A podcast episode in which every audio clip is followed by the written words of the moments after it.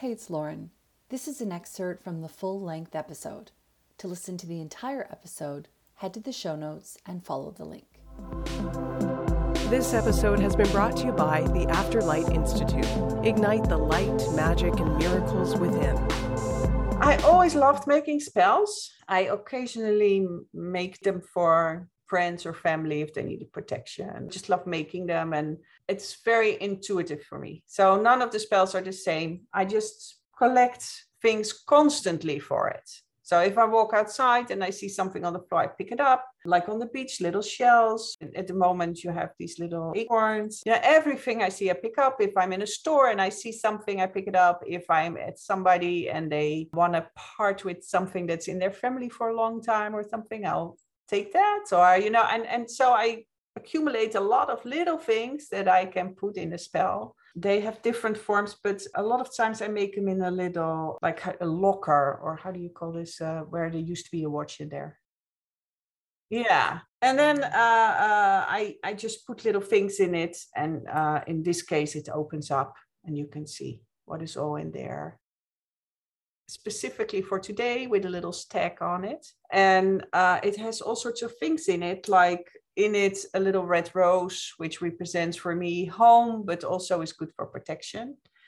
And a little pyrite, pirate, I would say in Dutch. It's for shielding and protection, but it also symbolizes abundance and prosperity. And then I had a little bell in it, which could alarm you to people showing up at your house or welcome them in, in that sense, or it can be used to clear space. So I put that in there.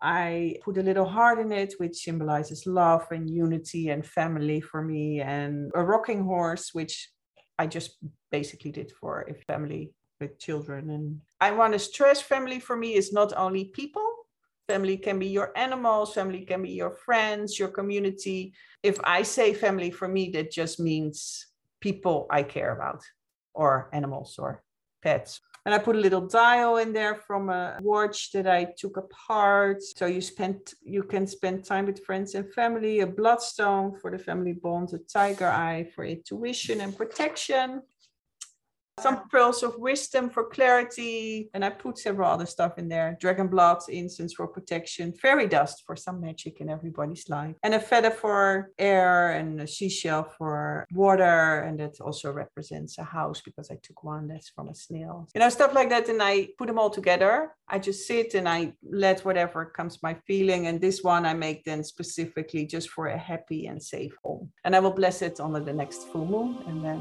uh, it's good to go. Bye.